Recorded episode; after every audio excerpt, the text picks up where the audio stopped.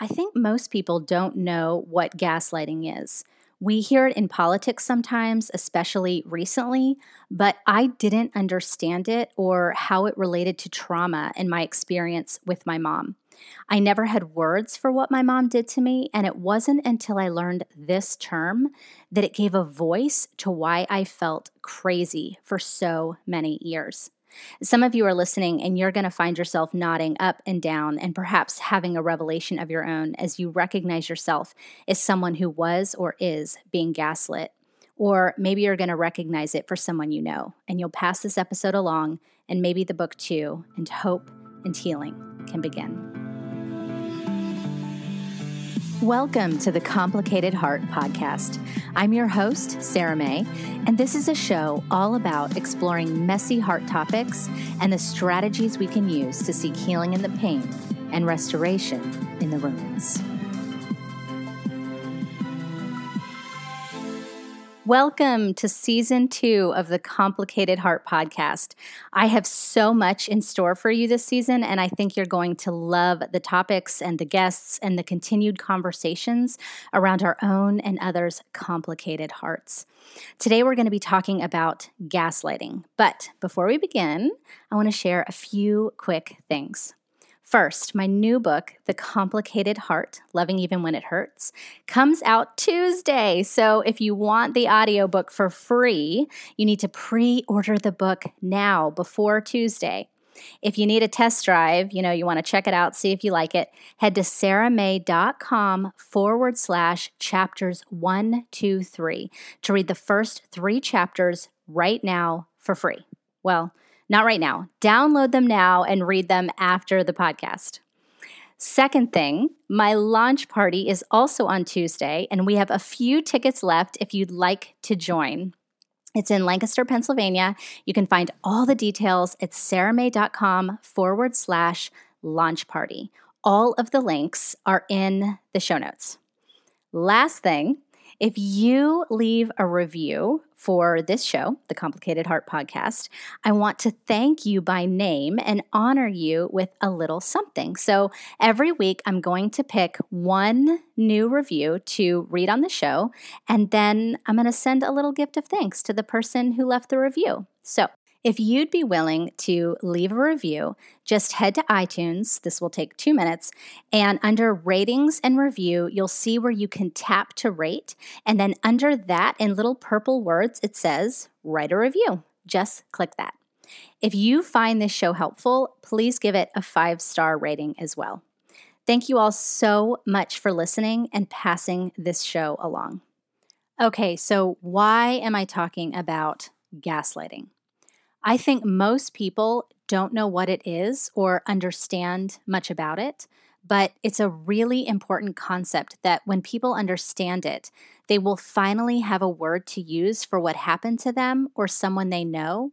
And when they have that word, when they are empowered with a way to communicate the truth of their reality, they can name what happened to them with specificity and begin or continue on in the healing process. And that's why I want to talk about it. The word gaslighting has become popular in politics, especially recently, but I did not understand it, and I for sure had no idea that it related to trauma and the experience I had with my mom. I never had words for what my mom did to me, and it wasn't until I learned this term that it gave a voice to why I felt crazy for so many years. I knew I had been manipulated, and I knew there had been emotional and verbal abuse, but having this word to explain some particularities of the abuse was just so helpful and so healing and so freeing. Some of you are listening, and you are going to find yourself nodding and perhaps having a revelation of your own as you recognize yourself as someone who was or is being gaslit, or maybe you're going to recognize it for someone you know, and you'll pass this episode along, and maybe the book too, and hope and healing can begin. Let's jump in. What is gaslighting? Well, first of all, the term gaslighting comes from a nineteen forty British film called Gaslight, based on a play that's about a man who convinces his wife that she is going insane so she doesn't suspect him of being the murderer and thief that he is. The title refers to the gaslights in the house that keep flickering, which the wife sees and tells her husband about, and which he denies is happening. A poignant line from the movie comes after the wife is finally convinced that she's out of her mind. Her childhood friend says to her, "You're not going out of your mind. You're slowly and systematically being driven out of your mind." Gaslighting is a slow and systematic manipulation that causes you to question your reality, your perception of the truth as you have seen it and experienced it. More specifically, gaslighting is manipulating someone by psychological means into questioning their own sanity. When you are gaslit, your sense of reality is skewed. You aren't sure what is true and what isn't, and your own perceptions and emotions seem confusing and untrustworthy. Often, you have no words for this experience because it's honestly just so confusing. You just know you feel crazy, and you are usually angry at yourself for your own emotions and so-called sensitivity. An example I often give people to help them understand or identify what gaslighting feels like is this. Let's say you're walking down the street and someone punches you in the face. Like, straight up punches you in the face. You're you're hurting, your nose hurts, there's blood gushing out of your nose, it's it's on your hands, you can see it, you can feel the pain, and, and you look at the person in disbelief and you're like, "Why did you just punch me?" And they look at you with all sincerity and say, "What? I didn't punch you, you ran into my fist." And you're like, "No, you totally just punched me in the face."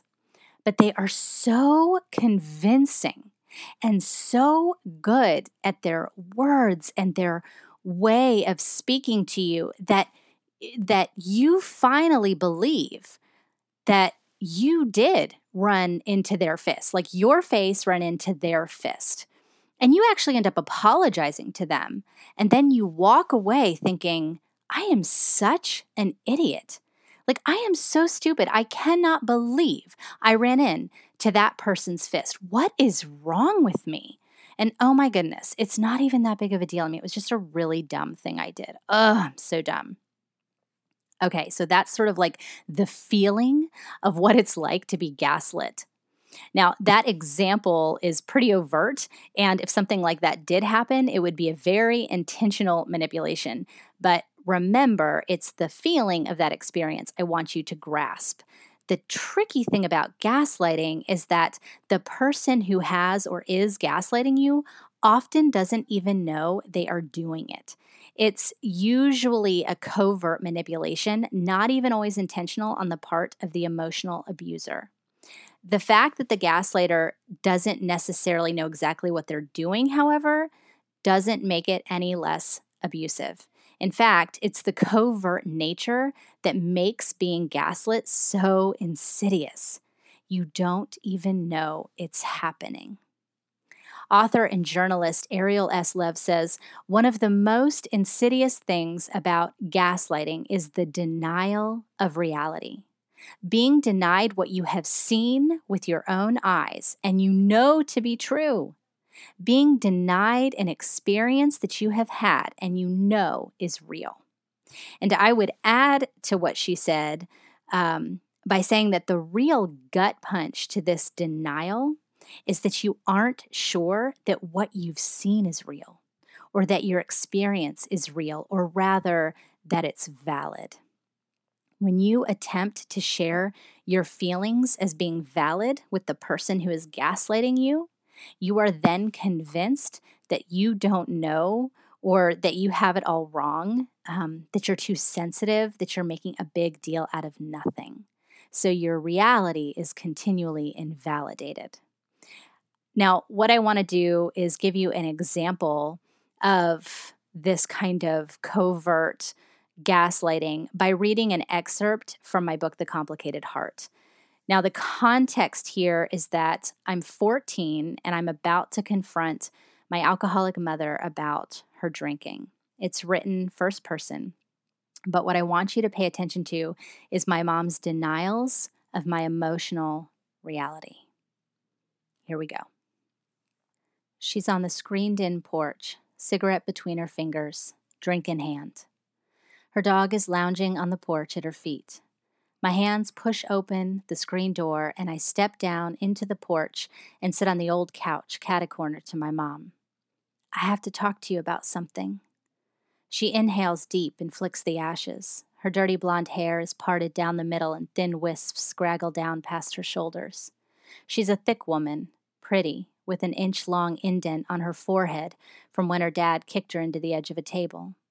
Her skin is tan and dotted, and she has a slight gap between her two front teeth. I miss hugging her. The last time I tried to hug her, she pushed me away, asking if I was a lesbian. I'm about to have an intervention with her about her drinking. I saw a show on T V where the host helped stage an intervention for a family who had an alcoholic family member. The family member was upset, but agreed to get help. Everyone was crying and hugging. This is what I'll do. I'll confront Mom about her drinking, and she will see how it affects her and how much she hurts me, and she will decide to get help. This is the answer. Once she knows the truth, her eyes will be open. What is it, Sarah? Heat is crawling up my neck and into my head. I smile because I'm nervous. I think maybe I've noticed that I, I think, Mom, you're an alcoholic. She laughs. She doesn't understand. Mom, when you drink, and you drink a lot, you get really mean, and I think you're an alcoholic. So what? So what? Mom, you don't care that you're an alcoholic and that you are so mean when you drink? You really hurt me. I roll. Oh, Sarah, I drink. So what? Get over it. Another drink, another drag. She's not interested. She's not taking me seriously. What can I say that will make her care? Honestly, Mom, you're just so mean, and I I don't even think I love you anymore. She laughs again. My insides start to burn. Her nonchalance, the oxygen. End of excerpt.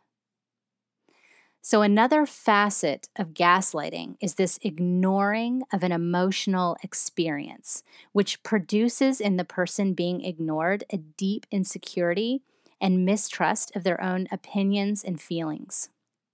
The way that my mom treated my reality, my emotional reality on the porch that day, you know, I'm fourteen years old, I'm trying to talk with her about her her alcohol, you know, I don't have a lot of maturity, of course. She's been very verbally and emotionally abusive, sometimes physically abusive.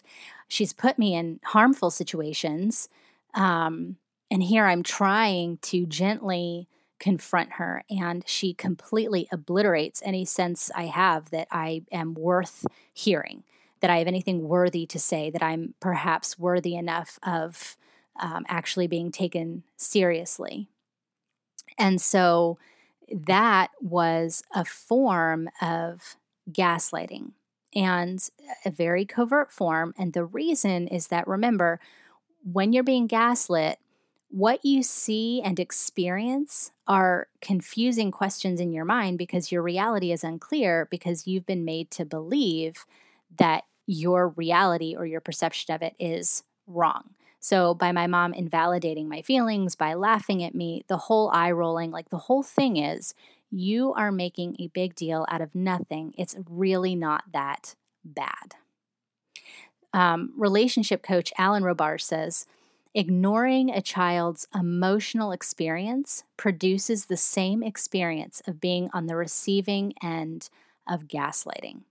So for me at fourteen years old, on that porch, confronting my mom about the reality of her drinking and how it hurt me, it was clear that what I felt did not matter to her, which was confusing because it seemed wrong of her to be an alcoholic.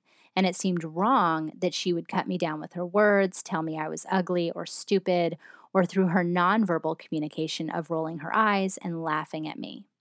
My worth was on the ground because this was my mother, the person who was supposed to care more than anyone in the world. Maybe I was just making a big deal out of nothing. Why was I so sensitive and stupid? These were my thoughts, and I grew to resent my emotions.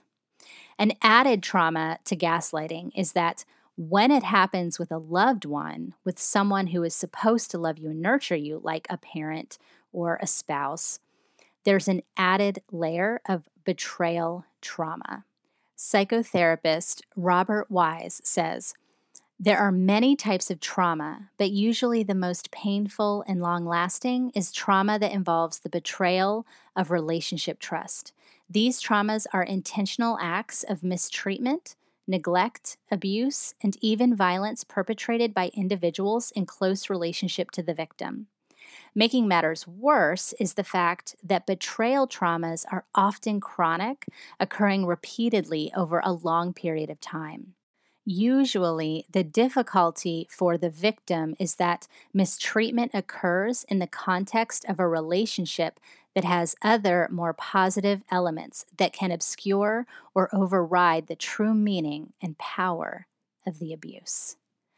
Man, that is so true. It's so true. I mean, so for some of you listening, you know what this is like with family members or a parent or a spouse, where there's these other elements that keep you really hooked in or tangled up in the relationship and cause you to maybe ignore the abuse or even not know what it is. Like with gaslighting, most people have no idea it's happening to them. For me, I had no word or words for what I was experiencing. And that is the thing about gaslighting. You have no idea it's happening to you. You just know that you are confused and angry, replaying conversations over and over in your mind, wondering if you really are making a big deal out of nothing, questioning your own feelings, thoughts, observations, and opinions until deciding, perhaps unconsciously, that emotions are stupid and can't be trusted and you're just a messed up person. The lies settle in deep. Being gaslit is disorienting and infuriating. So why does a person do this to someone else? Well, one reason is that when we don't face our own pain, our emotional truth, and the reality we have experienced or are experiencing, we will inevitably put it on someone else, including our children. Listen to this quote by Alan Robar. "If a feeling comes up with a child, the parent is going to respond to the child with the same allegiance to their own core belief to avert and shut down and deny and distract from being honest about the feeling that is here in the present moment." So that is an un, an example of an unhealthy, an emotionally unhealthy parent who is not dealt with their pain or their sin. This is this is how they would respond to a child. So an example of this is if a child is sad or scared, let's say, of a dog in the neighborhood, and the child is like showing, like I'm and saying, like, I'm really scared. I don't want to go near the dog. And the parent says, "You're fine. You're not scared. There's nothing to be scared of." That parent has effectively shut down the child's emotional reality. And this is emotional covert gaslighting because it messes with the child's sense of reality, what is true. An emotionally healthy parent might say, "I know you're scared. I can see how that dog would be scary to you, but I'm here to protect you, and you are okay." Do you see the difference there? That parent is validating the emotional reality of the child. Healthy parenting, not perfect parenting, involves being attuned to the emotional reality of their child and then guiding them through it toward truth. My mom, and people that you are maybe tangled up with, could not or would not face her deep wounds beyond writing about the pain of them. Acknowledging our pain is such an important step. But if we never move towards help and healing, toward trust and the vulnerability to reach out, toward telling our secrets, we'll stay locked up in our unexplored emotions and unhealed trauma. This is not what God wants for us. He calls us to freedom. Jesus came to take away our sins and to free the captives, to heal our broken hearts, and to bind up our wounds. But we must be willing to face the pain and walk through it. Okay, so how do you know if you've been or are being gaslit? If you want to know if you've been gaslit, start by asking yourself these questions in the context of a relationship you're in or have been in. This can be with a parent, a sibling, a romantic relationship, someone at work, or any relationship you feel tangled up in. Do you relate to the above descriptions of being gaslit? It's a great first start. Do you find yourself thinking you might be crazy or that you can't trust yourself or your perceptions? Do you constantly second guess yourself? Do you or did you feel like everything is or was your fault? Do you or did you find yourself questioning what is true and not true? Do you or did you feel confused about what happened? Like, is there just this deep sense of confusion and unexplained anger or um, anger at yourself? Do you or did you blame yourself and beat yourself up? Do you have a tendency to beat yourself up? Do you struggle with lacking confidence in how you feel and what you perceive to be valid? Now, I'm not talking here about um, sort of the idea that we trust every emotion that comes up and we don't look to God for the answers. This is not what I'm talking about. Or deep insecurity, confusion, usually anger. It's just such a mind mess of a thing to be in. And if you've experienced it, then you probably know, you probably know what I am talking about. So your answers to these questions are a great starting point as you begin or continue to unravel the trauma of abuse, whether that involves gaslighting or not. So I want to continue this conversation on gaslighting. I have more to say about it. Um, but next week is a special podcast because it's book release day, and so I've got something else planned. But the week after that will be part two, which is what do I do if I've been gaslit? So thank you guys again for tuning in.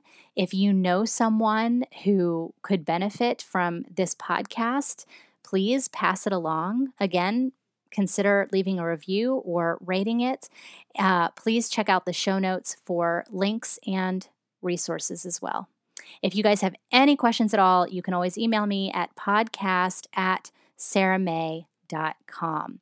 And don't forget that I'm going to be picking one new review to uh, share on the podcast next week and to give a little something to that person. So, all right, guys, thank you so much, and I'll talk to you next week. Thank you for listening to the Complicated Heart podcast. If you like this podcast, if you've found it helpful, please take a minute to subscribe and leave a review. Reviews are how people know if they should listen or not, so your review matters. Thank you so much. If you want to know more, check out sarahmae.com forward slash the complicated heart podcast.